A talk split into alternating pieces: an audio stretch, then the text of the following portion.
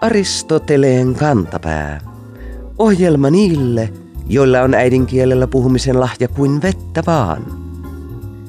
Luontoturismi on muutakin kuin selfieiden ottamista eksoottisen näköisissä maisemissa. Kuuntelijamme nimimerkki Latomerimies lähetti meille pätkän rahoitus- ja kansainvälistymispalveluja yrityksille tarjoavan Business Finlandin marraskuisesta uutiskirjeestä, josta löytyi kiinnostava sana. Viikon sitaatti. Matkailijat etsivät ratkaisuja luontovajeeseen ja tasapainoiseen elämään. Nimimerkki Latomerimies kysyy, luontovaje, ootteko kuulleet aikaisemmin? Uutuussana luontovaje näyttää tyypilliseltä markkinaväen keksinnöltä. Luodaan puute, johon myydään ratkaisua. Mutta kun luontovajetta penkoo hiukan syvemmältä, sen takaa löytyy kiinnostava tarina – Sana on suomennos amerikkalaisen Richard Luvin vuonna 2005 lanseeraamalle termille Nature Deficit Disorder, joka tarkkaan ajateltuna tarkoittaa luonnonpuutteesta johtuvaa häiriötä. Termi liittyy erityisesti lasten kasvatukseen ja sen taustalla on ajatus siitä, että nykyajan vanhemmat, varsinkin Yhdysvalloissa, ovat niin ylisuojelevia, että he eivät halua päästää lapsiaan leikkimään luonnossa vapaana. Luuvin mukaan säännöllinen luonnossa toimiminen ehkäisisi lasten tarkkaavaisuushäiriöitä, masennusta, liikalihavuutta, likinäköisyyttä ja luonnon väheksymistä. Se myös parantaisi lasten luovuutta, tiedollista kehitystä ja rauhoittumista. Käpylehmät eivät siis olekaan merkki köyhyydestä, ne ovat merkki tasapainoisesta, luovasta ja iloisesta lapsesta. Mennään siis metsään ehkäisemään luontovajetta.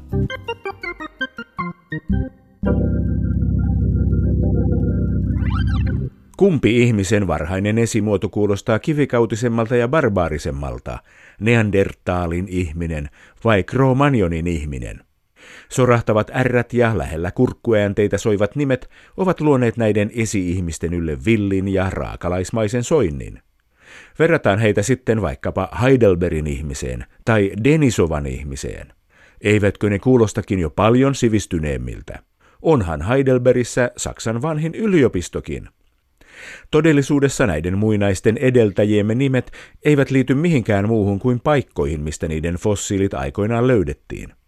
Neander tarkoittaa länsisaksalaista Neanderin laaksoa, josta ensimmäiset nimetyt esi-ihmisen fossiilit löytyivät vuonna 1856. Laakso oli nimetty kunnianosoituksena 1600-luvulla eläneelle kalvinistiselle teologille Joachim Neanderille. Jotain kiehtovaa on siinä, että Joachim Neanderin sukunimi oli muinaiskreikkalaiseksi muunneltu versio hänen alkuperäisestä nimestään Noiman, uusi mies, uusi ihminen. Etelä-Ranskassa hiukan yli 900 kilometrin päässä Neanderin laaksosta lounaaseen sijaitsee Cro-Magnonin kalliosuoja, josta työmiehet löysivät outoja ihmismäisiä luita vuonna 1868. Cro-Magnonin ihminen ei koskaan saanut omaa tieteellistä nimeään. Siitä tuli kaikkien alkukantaisten ihmisten esimuotojen yleisnimi joka 1990-luvulla korvautui nimellä Euroopan varhainen nykyihminen. Ja se sivistyneimmältä kuulostava Heidelbergin ihminen oli yksi varhaisimpia ihmisen edeltäjiä 600 vuosituhannen takaa. Milloin ihmiskunnan aamunkoitossa päästiin niin pitkälle, että opittiin puhumaan? Milloin ihminen keksi kielen? Osasiko neandertaalin ihminen puhua? Oliko aluksi vain yksi kieli vai useita? Mistä voidaan päätellä mitään kymmenien tuhansien vuosien takaisista asioista? Evoluutiobiologi Juha Valste kertoo.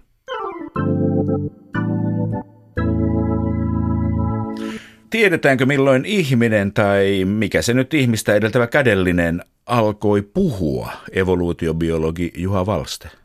Sitä ei tiedetä.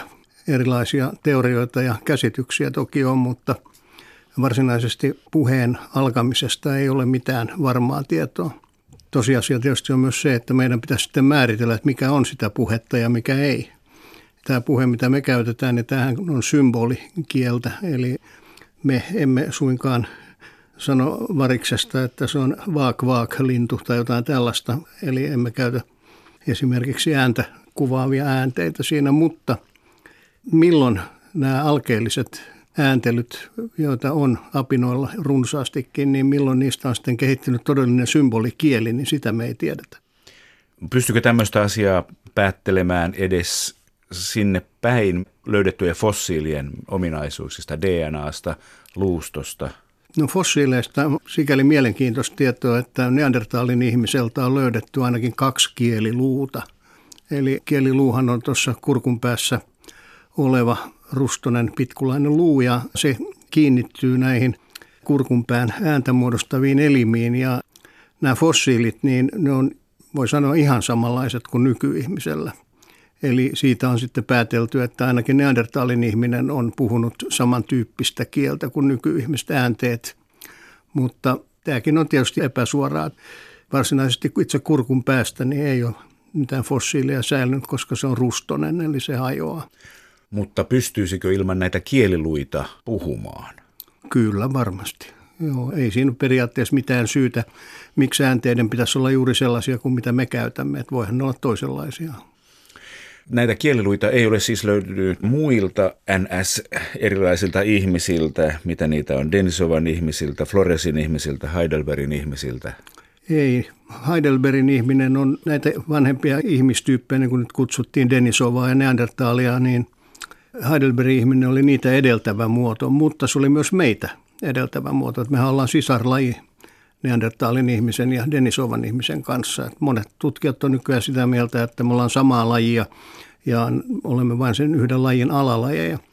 Mutta oli miten oli, niin me kaikki on kehitytty Heidelbergin ihmisestä. Ja tällä näköalalla niin kyllä uskoisin, että Heidelbergin ihminenkin kyllä jo puhui. Me tiedetään, että he olivat varsin taitavia metsästäjiä ja heidän metsästystekniikkaansa kuului kokonaisten eläinlaumojen ajaminen umpikujaan tai esimerkiksi jyrkänteen yli rotkoon. Ja tällä tavalla he pystyivät saalistamaan melko isojakin eläimiä ihan muinaista norsuista seproihin, isoihin antilooppeihin ja niin edelleen. Ja tämmöisissä metsästyksissä on täytynyt olla mukana ilmeisesti kymmeniä ihmisiä ja heidän on täytynyt toimia koordinoidusti.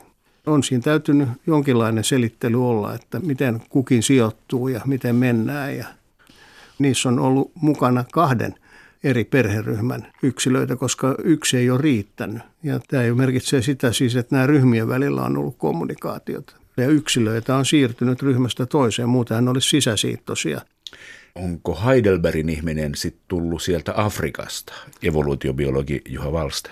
Nykyihminen on kehittynyt Afrikasta lähteneestä populaatiosta, joka lähti noin 60, 65, 70 000 vuotta sitten – mutta tämä populaatio niin on saanut runsaasti geenejä kohtaamiltaan neandertalilais- ja Denisovan ihmispopulaatiolta ja todennäköisesti myös Heidelbergin ihmispopulaatiolta. Eli nykyihmisen geeniperimä on peräisin monelta eri ihmistyypiltä, mutta sen perimän valtaosa, yli 80 prosenttia, on näiltä Afrikasta lähteneeltä pieneltä väestöltä – ja tästä syystä sanotaan usein, että nykyihminen on peräisin Afrikasta. No mistä ne neandertalilaiset ja denisovalaiset oli sitten lähteneet, jolleivät Afrikasta? No neandertalilainen on kehittynyt Lähi-idässä, Aasian länsiosissa ja sitten myöhemmin jatkossa Euroopassa. Ja Denisovan ihminen taas näyttää kehittyneen Aasiassa. Nämä ensimmäiset löydöt on Altai vuoristosta, eli Siperian eteläosista – ja näitä Denisovan ihmisgeenejä on sitten juuri Aasian väestöissä ja kaikkein eniten Australian ja Uudenkinean alueen väestöissä. Eli ihmisen kanta-isät ja kanta-äidit ovat syntyneet siellä sun täällä. no näin, näinhän se on meidän, meidänkin kantaisiamme laita, että siellä sun täällä. Kyllä, Hämeessä ja Savossa. Onko mitään sellaista kohtaa, mistä tiedetään, että silloin on ainakin pakosti pitänyt ihmisten osata puhua? Tästä voidaan vetää epäsuoria johtopäätöksiä tietenkin. Ja tällöin on usein katsottu, että taide, joka aikaisemmin oli hyvin vähäistä, sitä oli kyllä jo satoja tuhansia vuosia sitten jonkinasteisena, mutta sitten todellinen taiteen valtava lisääntyminen tapahtui tuossa 40 000 vuotta sitten. Ja tätä on pidetty niin kuin tämmöisenä yhtenä merkkipaaluna siinä ihmisen evoluutiossa. Että se on niin kuin tämän kulttuurievoluution kvanttihyppy oikein ja tätä on monet tutkijat ollut sit sitä mieltä, että tämä liittyisi juuri puhekielen kehittymiseen. Nythän tässä kielen kohdalla on kiva muistaa se, että maailmassa puhutaan vielä tällä hetkellä yli 5000 eri kieltä. Niitä on valtava määrä ja niiden ryhmitteleminen sukulaisryhmiin, niin se on jo tavattoman vaikeaa ja ristiriitaista. Että siis ollaan erittäin erimielisiä ja ehkä tällä hetkellä kannatetuin kielten sukupuu, samanlainen kuin mitä on eliöiden sukupuut, niin se näyttäisi osoittavan, että kaikki nykyiset kielet on peräisin yhdestä kielestä, jota puhuttiin noin 6-70 000 vuotta sitten. Ja tämä sopisi tietysti hyvin tähän Afrikan lähtöaikaan, että silloin sieltä niihin aikoihin juuri sitten sieltä ihmisiä siirtyi Arabiaan ja lähi Tosiasia on se, että kielet kehittyy hirvittävän nopeasti verrattuna biologisiin ominaisuuksiin, että ihmiset ei ole muuttunut päällisin puolin ollenkaan moneen kymmeneen tuhanteen vuoteen, mutta kielet muuttuu jo muutamassa sadassa vuodessa. Esimerkiksi noin tuhat vuotta sitten Suomessa puhuttiin kieltä, jota me emme ymmärtäisi. Jos se oli silloin olemassa se kuviteltu kantakieli, kun nykyihminen lähti Afrikasta, niin ovatko afrikkalaiset kielet sitten tämän kielen lähisukulaisia? Evoluutiobiologi Juha Valste. No tätä on tietysti mietitty. Tosiasiassa Afrikan kielet jaetaan kolmeen ryhmään. Ja lähinnä sitten tämä olisi se, että pohjoisen ryhmän kieli saattanut olla, koska nyt oletetaan, että tämä väestö, joka lähti sieltä, niin se oli peräisin jostain Etiopian seudulta. Mutta siis tämä taiteellinen hyppäys tapahtui 40 000 vuotta sitten. Missä päin nykyihminen oli silloin? Oltiinko jo Euroopassa? Nykyihminen oli juuri leviämässä Eurooppaan tässä on, on niin kuin semmoinen tilanne, että Euroopassa eli neandertalilaisia hyvin pitkään, yli 100 000 vuotta. Ja nykyihmiset alkoivat levitä Eurooppaan vähän yli 40 000 vuotta sitten ja sitten muutamassa tuhannessa vuodessa niin neandertalilaiset katos. Että vain joitain sirpalepopulaatioita jäi, niin kuin Gibraltarissa esimerkiksi oli, oli neandertalilaisia vielä alle 30 000 vuotta sitten. He oli sinnitelleet siellä tosi pitkään. Tämä kulttuurinen hyppäys, joka näkyy lisääntyneenä taiteena, niin tiedetäänkö yhtään, mistä se on johtunut? Johtuuko siitä, että kun on lähdetty Afrikasta liikkeelle, niin matkailu avartaa ja niin, tämä on yleensä liitetty tämä kulttuurin hyppäys nykyihmisen ilmestymiseen. Paitsi taidetta, niin silloin myöskin teknologia, esineiden valmistus, tavat ja erilaisten esineiden määrät, kaikki nämä alkoi lisääntyä hyvin nopeasti. Ja koska se sattuu ajallisesti yksin tämän ihmisen Eurooppaan leviämisen kanssa, niin nämä on tietysti liitetty yhteen. Tuntuisi, että jos oppii tekemään monimutkaisia esineitä ja taidetta, että siinä joku kieli olisi ilman muuta mukana. Evoluutiobiologi Juha Valste. Kyllähän se näin on ilman symbolikieltä, niin on aika vaikea kuvitella, että jotkut luolamaalaukset, nämä kaikkein hienoimmat teokset, niin niillä olisi ollut mitään funktiota. Että jos se taiteilija olisi sinne vienyt lajikumppaneita ja sanonut, että öh, öh, niin ei siinä olisi kovin kummoisia keskusteluja käyty taiteen olemuksesta ja sisimmästä sanomasta. Mä itse olen evoluutiobiologi mä uskon siihen, että kieli niin kuin muutkin ominaisuudet on todennäköisesti kehittynyt vähitellen aste asteelta. Että ei kahdelle mykälle vanhemmalle synny yhtäkkiä lasta, joka alkaakin puhua. Ja tällöin me lähdetään liikkeelle muiden kädellisten käyttämistä äänistä. Ja jo Viher Marakatilla on jo lähes 40 erilaista ääntä, joilla ne osoittaa erilaisia asioita, jotka ovat niille tärkeitä. Käärme esimerkiksi, petolintu, maapeto, kaikkia tämmöisiä. Ja näillä on jokaiselle oma äänensä, jonka muut vihermarakatit tunnistavat välittömästi. Tietää, että pitääkö nyt juosta karkuun vai löysikö lajikumppani herkullisen hedelmäapajan, jolloin pitää juosta sitä kohti, eikä suinkaan poispäin. Eli tämmöinen verbaalinen kommunikaatio on olemassa jo näilläkin. Ja ihan vastaavalla tavalla niin ihmisapinoista sosiaalisilla lajeilla, eli gorillalla, simpanssilla ja kongon simpanssilla, eli bonobolla, niin – näillä kaikilla on aika monia eri ääniä, joita ne käyttää. Ja Kongon simpanssit tutkimuksissa niin kykenee yhdistelemään näitä sanoja. niin kuin, olikohan se nyt kantsi, tämä yksilö, joka oli lahjakkain näistä ja tunnisti yli 500 sanaa englanninkielisiä sanoja, niin näki sorsan, niin se välittömästi ilmoitti, että vesi ja lintu. Ja vesilintuhan se sorsa on. Tässä on nyt muistettava, että nämä ihmisapinat ei pysty muodostamaan samoja ääniä kuin me. Eli niiden ääntelyssä ei ole kaikkia samoja elementtejä kuin meillä, mutta esimerkiksi tämä kantsi niin käytti tietokonetta. Tässä täytyy tietysti tehdä ero näissä eläimissä siinä, että mitä ne luonnossa käyttävät ja luonnonvaraisina käyttävät. Ja sitten nämä laboratorion koeläimet, joille on järjestelmällisesti yritetty opettaa kieltä. Tässä on suuri ero. Mä sanoisin näin, että nämä kaikkein parhaat sanojen käyttäjät eläimistä niin alkavat olla sillä tasolla, että voisi sanoa, että ne on jo sillä välillä, että ne on niin kuin eläinten ja ihmisten äänteillä tapahtuvan kommunikaation välimaastossa, mutta – koska ne eivät sitä itse luonnossa tee, niin se ei ehkä ole ihan oikeutettu. Niillä olisi siis periaatteessa piileviä kykyjä, mutta niitä ne eivät sitten saa, eikä niille ilmeisesti ole tarvetta niitä käyttää. Ehkä se on se tarve, mikä on mm-hmm. kielen syntymiseen johtanut, mutta mikä se tarve on voinut olla? Evoluutiobiologi Juha Valste. No ihminenhän on sosiaalinen, mutta tämä sosiaalisuus on alun perin ollut tällaista – melko pieneen ryhmään kohdistuva. Eli on ollut tämmöisiä perhelaumoja, jos nyt käytetään tätä sanaa.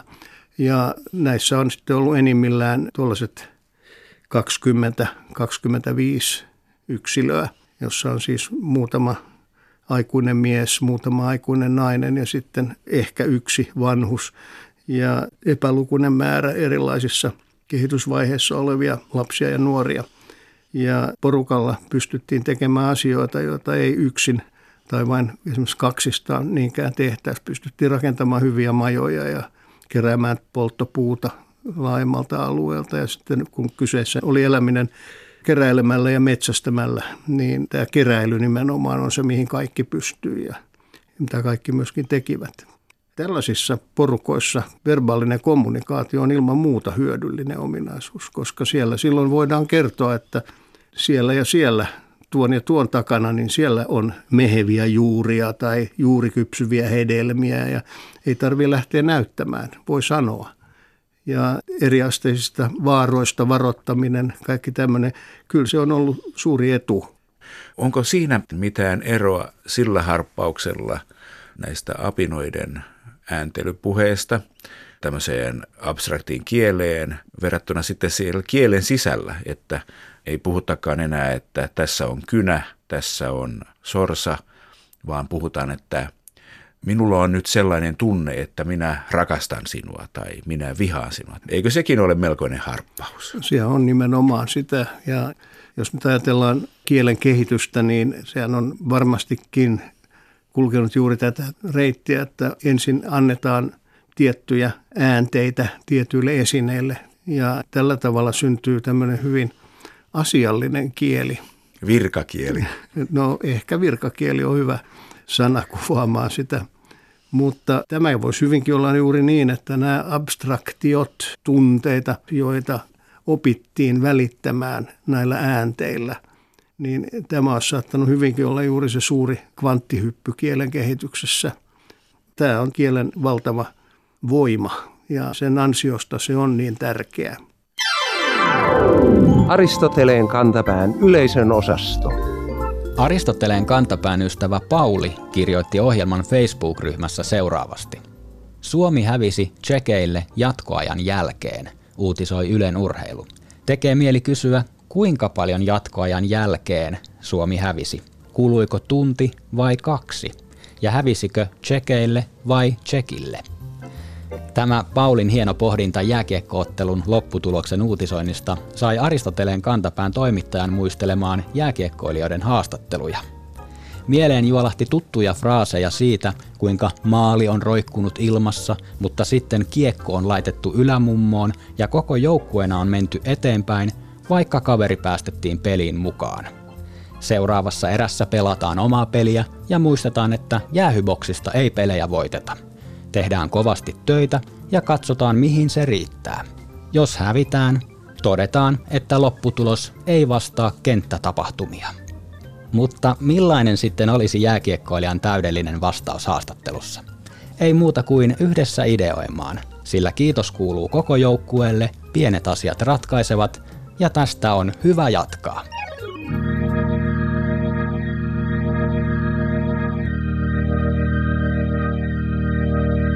Aistien toiminta on jännittävää touhua. Missä menee kuulemisen ja tuntemisen raja?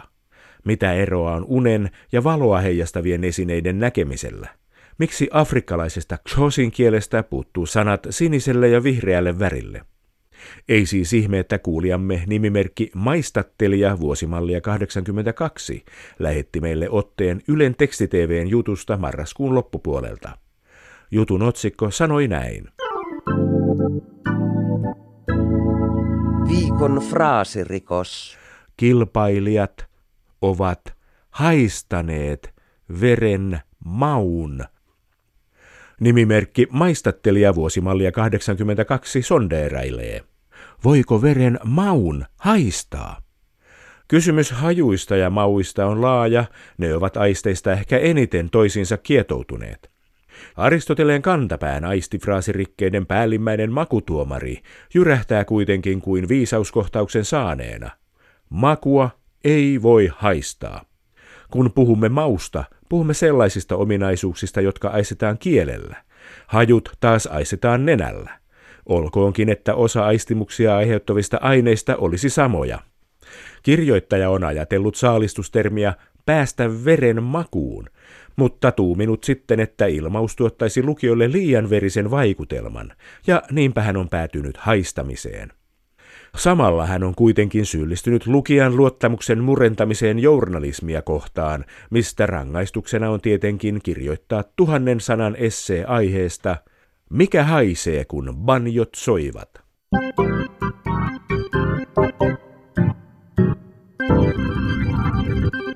Vaikka sana olisi kielessämme tuttu jo tuhannen vuoden ajalta, se ei ole tae siitä, että sen käyttö olisi nykykansalaiselle helppoa. Ohjelmamme ystävä, nimimerkki Kieli keskellä kämmentä, löysi tästä hyvän esimerkin marraskuun puolivälissä Iltalehdestä. Juttu kertoi Englannin kuninkaallisista. Sussexin herttuatar Meganilla, kun ei ole vieläkään Britannian kansalaisuutta. Otsikko kertoi, että saadakseen kansalaisuuden herttuatar Viikon sitaattivinkki. jonottaa kuten rahvaat. Nimimerkki kieli keskellä kämmentä ihmettelee. Eikö rahvas enää olekaan yksiköllinen sana? Asiallinen kysymys. Vastaus on yksiselitteisesti, että kyllä, sana on yksiköllinen. Se löytyy jopa tietoverkon hakukoneesta. Monikkomuoto rahvaat ei saa tietoavaruudesta yhtään osumaa. Tämä tavallista, ei säätyihin kuuluvaa kansaa merkitsevä rahvas on lainasana muinaisgermaanista. Se on lainautunut ilmeisesti jo kolmisen tuhatta vuotta sitten varhaiskanta Suomeen, koska sana löytyy myös eestin ja karjalan kielistä. Eestissä sana tarkoittaa kansaa. Kansoista voi puhua monikossa vaikka silloin, kun on puhe eri maiden kansoista. Suomenkielisessä merkityksessä rahvas merkitsee kuitenkin sellaista kansanosaa, jota löytyy kaikkialta maailmasta, joten tällaisessakin tapauksessa voi puhua yksikössä, eri maiden rahvaasta.